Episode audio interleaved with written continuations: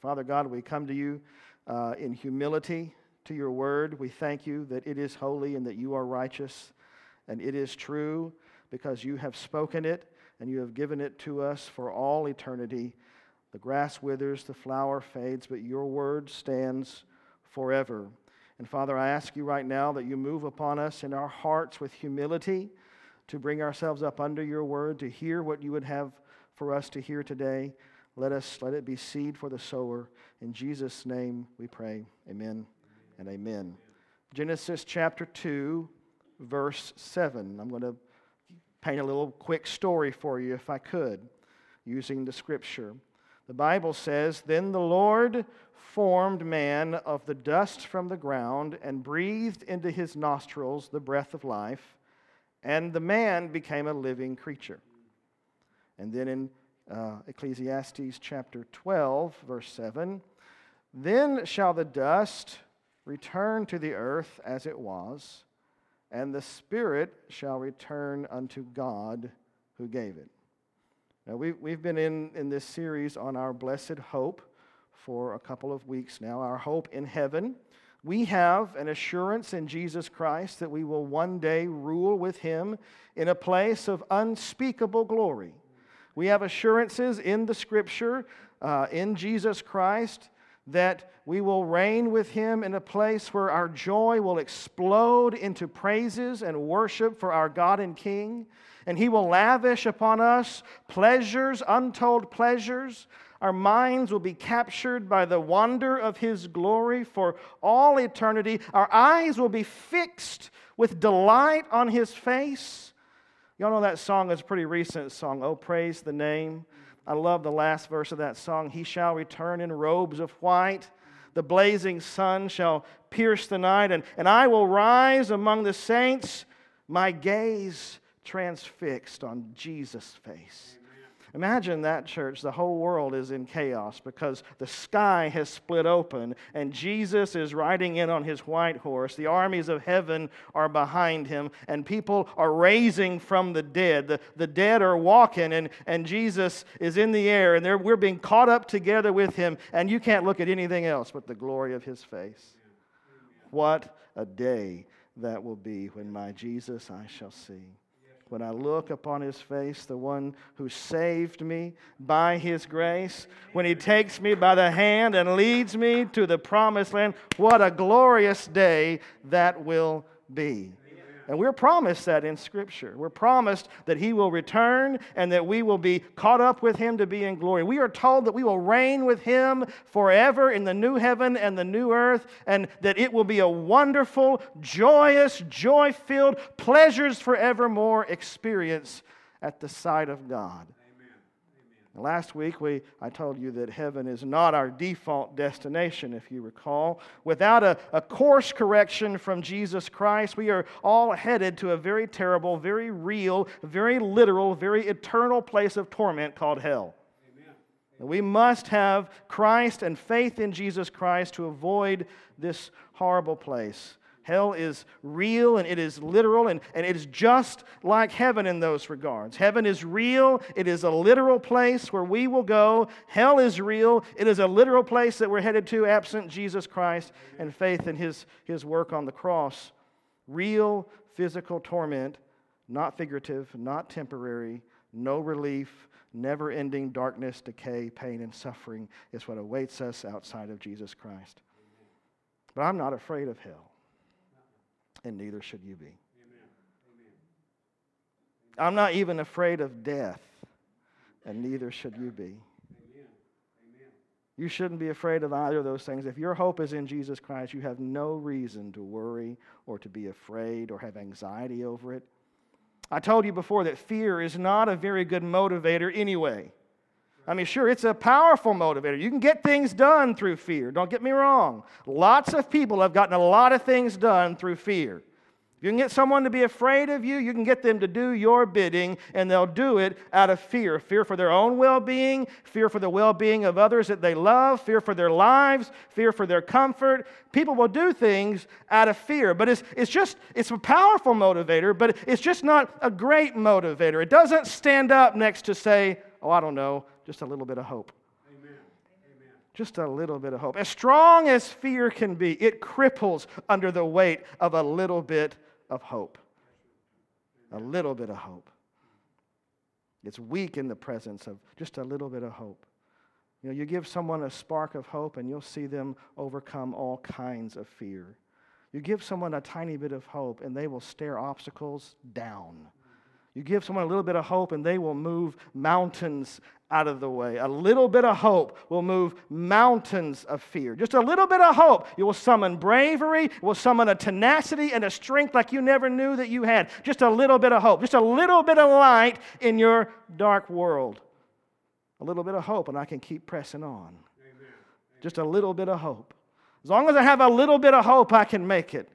As long as I have a little bit of hope, I can endure. With just a little bit of hope, fear loses its power over me. And I'm here to tell you, church, that even though my faith may look small, it, it may look like a, a grain of mustard seed, my faith is in a very big hope. My little faith is in a big hope. A big, big God who gives me a big, big hope. Wow, church, what a blessed hope that we have. Just a little hope fear loses its power. I have a big hope. Not a wish, not a dream. It's a secure hope that is bedrock, solid, firm, unshakable, immovable, blessed hope in Jesus Christ. Amen. Amen. Yes, you know, with just a little bit of hope, I can survive. But with big hope, with blessed hope, I can fight. Amen. With just a little bit of hope, I can endure. But with blessed hope, I can conquer. I don't need, I don't, I don't need a little bit of hope. I got all the, I mean, I've got big hope. Big hope in Jesus. That's why Paul said these things, these three remain faith, hope, and love. I can do all things through Jesus Christ. You can't kill hope. My faith and my eye is fixed on the prize of the high calling of God. I've told you before that the root of hope is joy and the, and the promise of joy. And joy is what fuels hope. Increased joy, the expect, expectation of, of better things and better times and joyful times and, and relief from the whatever the present struggle is, that fuels our hope and gives fire to that flame. Amen. Redeemed Christians Christians who have been blood bought, born again, regenerated Christians, they have so much reason for hope. Yes, Amen. With all the language the Bible gives us about what we have to hope for, there remains a lot of confusion among believers about what that hope should be. What happens to us when, when we die? You know, if I have good hope, you, you, may, you may knock me out. You may knock me down, but you're not going to knock me out. That's it. You may catch me off guard, but you're not going to put me off course because I'm fixed. My hope is set. I've got there's a there's a light in the distance. I can see it at the end. Of, there's a light at the end of this tunnel, and that's where I'm headed. My hope is set. But with all the hope we have, we, we get confused about what happens when we die. And, and, and, and it's appropriate that we discuss this in this, this topic when we're talking about heaven and our, our blessed hope. You know, Paul said in 1 Thessalonians 4 13, he said, I would not have you to be ignorant, brethren, concerning them which are asleep, that you sorrow not, even as others which have no hope. So he's saying, I, I want you to know, and, I, I, and you should know, so that you won't be sorrowful like those who don't have any hope. Amen. You have hope. I want you to know what happens to everybody when we die and what awaits those who have already died, so that you will not be defeated in sorrow, but instead you will have the hope of joy. You know, church, death is not the end. Death is not the end.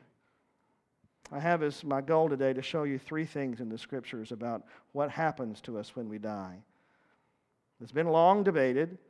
Uh, the fact is, we don't have all the answers, but we do have enough of the answers that we ought not to be overcome with any kind of fear or anxiety that might make us lose hope. Because we have what we need to give us hope and have hope in the promises that have been given. So, number one, I want to show you that when we die, we do not simply cease to exist. And neither do we go to sleep or remain unaware of the passage of time or the events happening on earth. Number two, the place that we go, we'll call it the present heaven, is not our final destination. It is an intermediate place. The in between the present heaven and the present earth, and the eternal heaven and the eternal earth. And finally, this place that we go is both spiritual and physical. Amen. And it's a preview of what the eternal heaven and the eternal earth will be like. So let's look at these in order. Number one, uh, we stay awake when we die. Remember in Genesis 2, God made man from the dust, and he put spirit in him. The pneuma, that's the breath of God. He breathed the life into them. And the two together, the flesh from the dust and the spirit from God, these two together made a living soul. So you as a human being exist as a creation that is both physical and spiritual. We're a tether between two different realities. Every, all that comes, comes to play in here.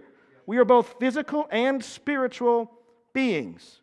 And then in Ecclesiastes 12 and 7, we see that upon death, the dust, that's the, the flesh, returns to the earth, and the spirit returns to God who gave it.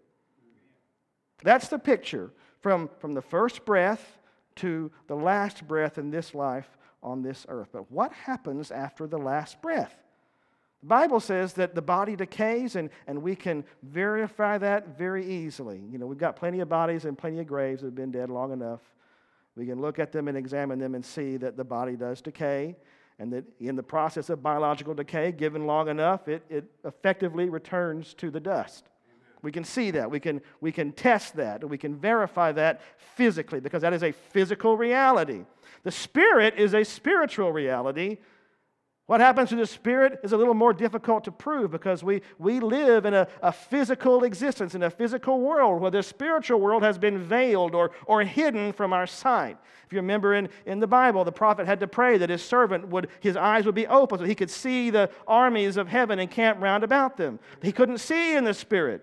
And God had to open his eyes so he could see in the spirit. It is hidden from us absent a work of grace from the Lord. So we have to look to the scriptures for matters of the spirit. Now, there are two schools of thought here. What happens to us when we die? And both of these schools of thought, they can be coherently argued from the scripture. So I'm not, I'm not saying that if you believe one way, then, then you're dead wrong, or if you believe another way, that, that that's, that's you're all right. And these are not salvation issues either. So if you, if you believe one way on this and I believe another, it should not divide us as a family in Christ. You can be just as saved as I am if you disagree with me here on this, on this point that I'm about to make. I just want to give you two of the arguments and tell you where I stand, and you can decide for yourself. Okay? I believe it's important that you decide, though.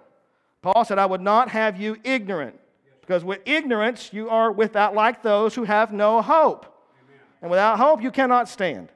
Fear will overcome you you, it is important that you do make a decision about, about it because if the afterlife is some ambiguous and, and nebulous uncertainty for you, then that is not a strong basis for you, and you need a sure and solid basis in order to have hope that endures. So, the first thing, the first position uh, that, that uh, we're going to look at is what's called soul sleep. Anyone ever heard of that? Soul sleep? All right, it's pretty wide uh, popular opinion. And so what this says is that when we die, we simply go to sleep. We lose consciousness. Well, the soul is separated from the body, and the soul is basically paused until Christ returns and we're all given new, glorified physical bodies in the, in the, the final resurrection. Soul sleep. Now, those who hold this belief, they point to scripture such as Psalms 6 and 5, where he says, for in death there is no remembrance of thee, talking about God. In the grave, who shall give thee thanks? In death there is no remembrance of you, O Lord. And in the grave, who can give you thanks, O Lord? Ecclesiastes 9 and 10 says, Whatsoever your hand findeth to do, do it with thy might, for there is no work, nor device, nor knowledge, nor wisdom in the grave whither thou goest. So they, they look to these kinds of passages to say that when the body dies, when the soul is separated from the body, you just stop being. God just divinely pauses you until that final day when your, your body and your soul are reunited in glory with a new body and, and in the final resurrection.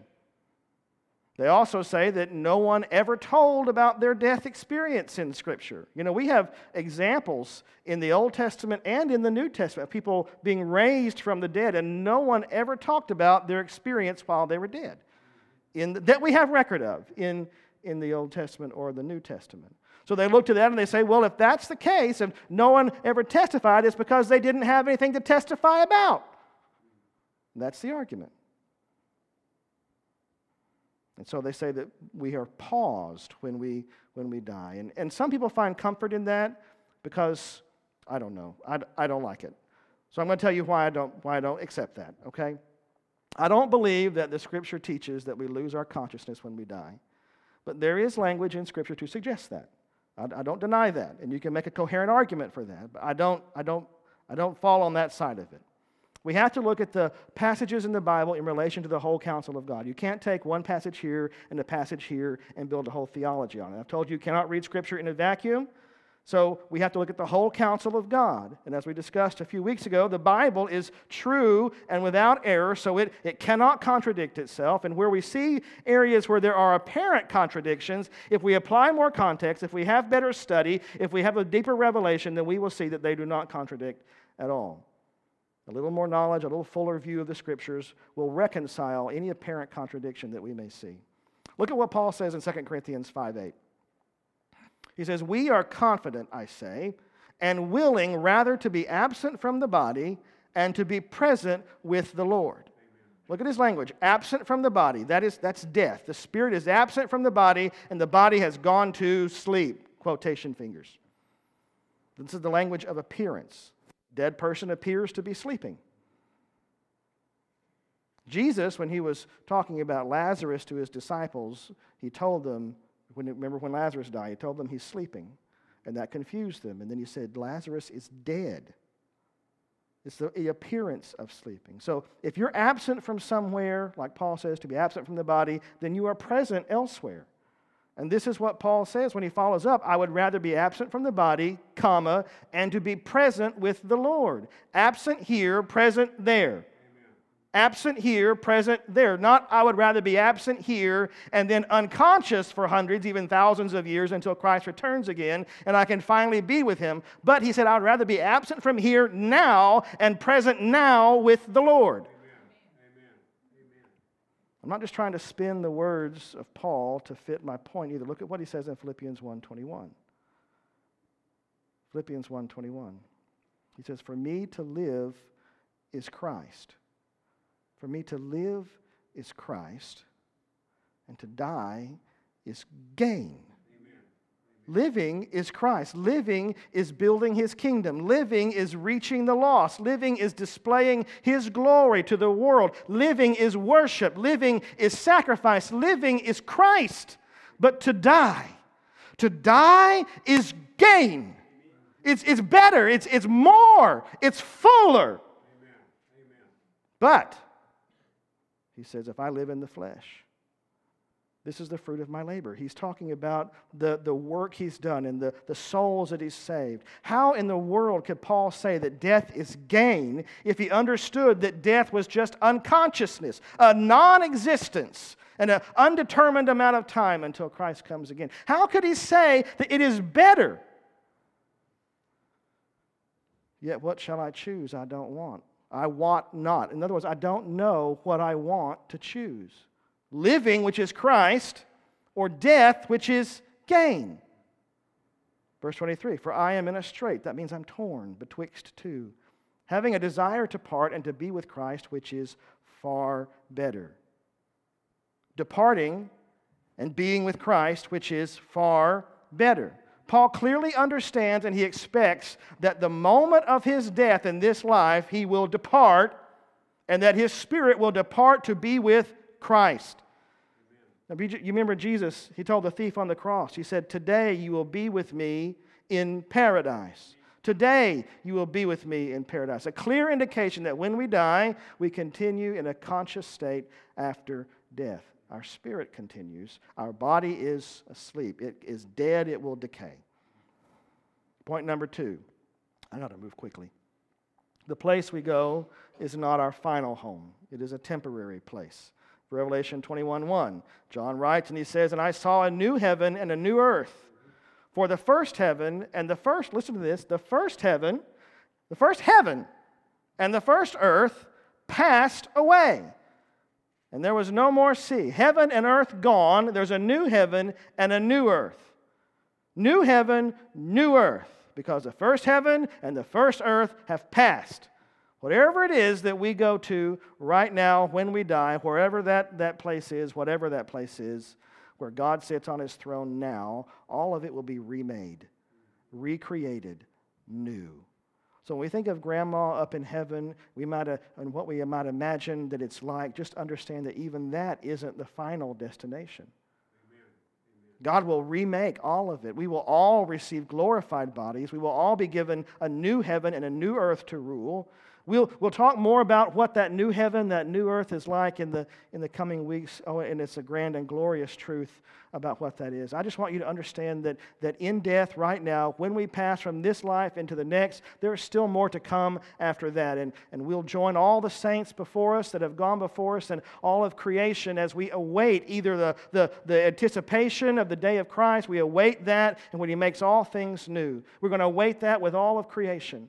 The Bible says that creation groans for the resurrection. The final, all of creation groans, and that's significant that it says that. Do you not realize how far reaching the resurrection is, the final resurrection? It's not just us and our bodies. God will recreate everything. Creation groans to be recreated, brand new, and we'll all be brand new in a brand new world.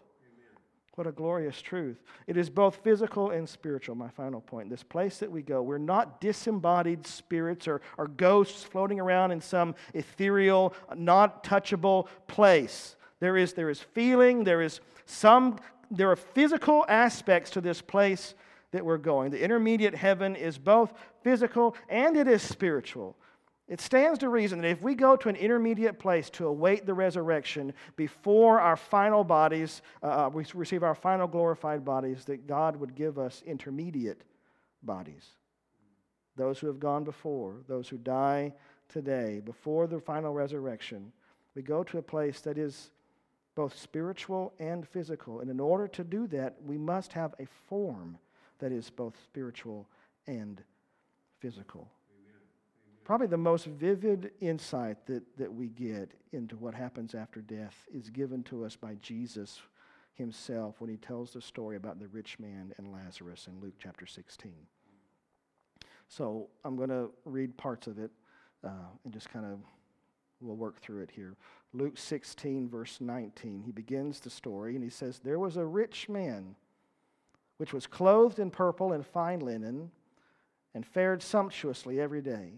And there was a certain beggar named Lazarus, which was laid at his gate, full of sores, and the desiring or desiring to be fed with the crumbs which fell from the rich man's table. Moreover, the dogs came and licked his sores. And it came to pass that the beggar died and was carried by the angels, those are messengers of God, into Abraham's bosom. Now, Jesus is just telling a parable here. This is just a story. He's just trying to illustrate what it might be like what he's trying to tell us the, the, the value of doing good in this life and treating the poor well in this life. That's fine if you want to think that, but that is, I'm telling you, Jesus is telling an actual story. It's not a parable, it is a reality. Why can I say that? Because he names the guy in it. He never names anybody else in his stories. Here he name, he knows this man Lazarus. It's not the one he raised from the dead that was in the tomb. It's a different man. Lazarus was a common name.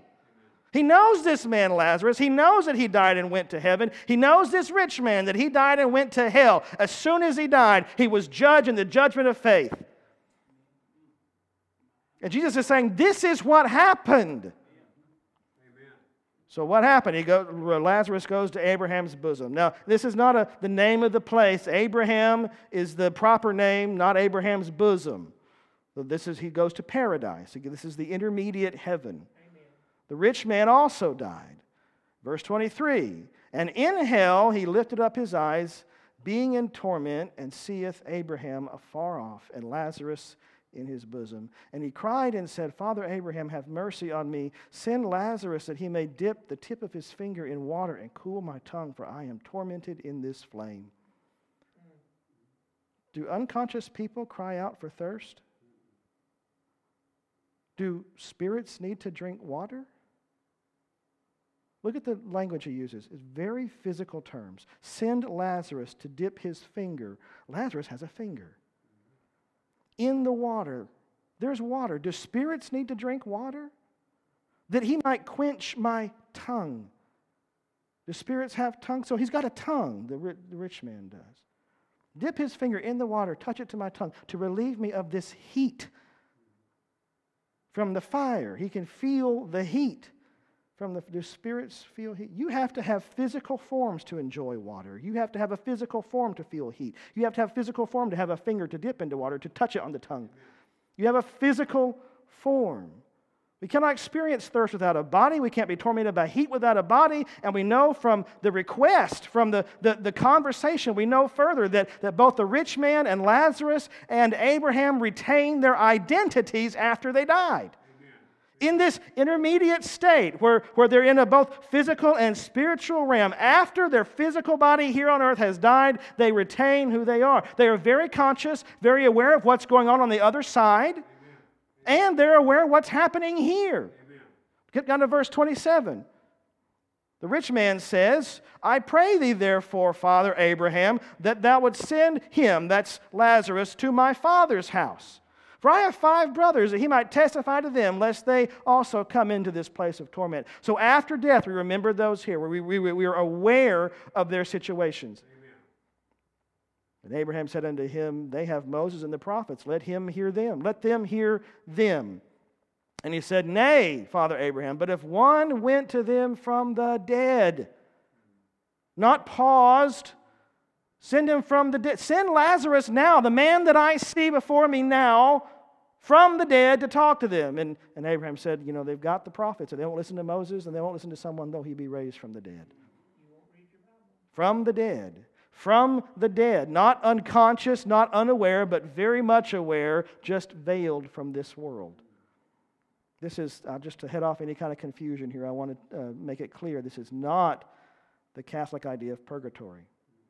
Okay, and that, that idea is, says that we all, when we die as spirits, we, we go to a place of suffering where we, we make penance, we pay for the sins that we committed in this world.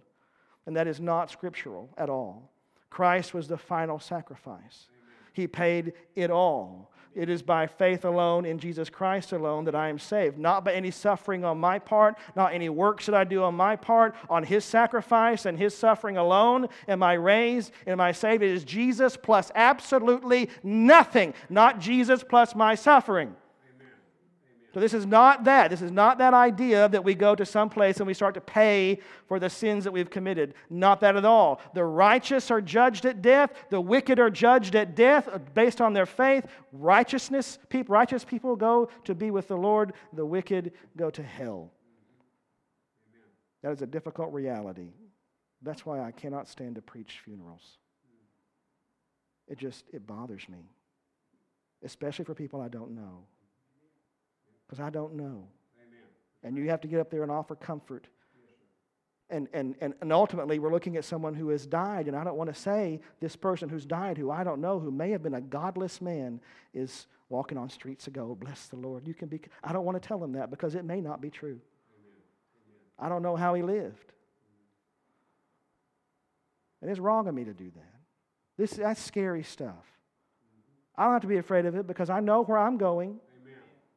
I know where I'm going, but no one wants to hear the truth that absent a, a work of faith in Jesus Christ, you are not going to make heaven your home. And when you die, it will be bad for you. Amen.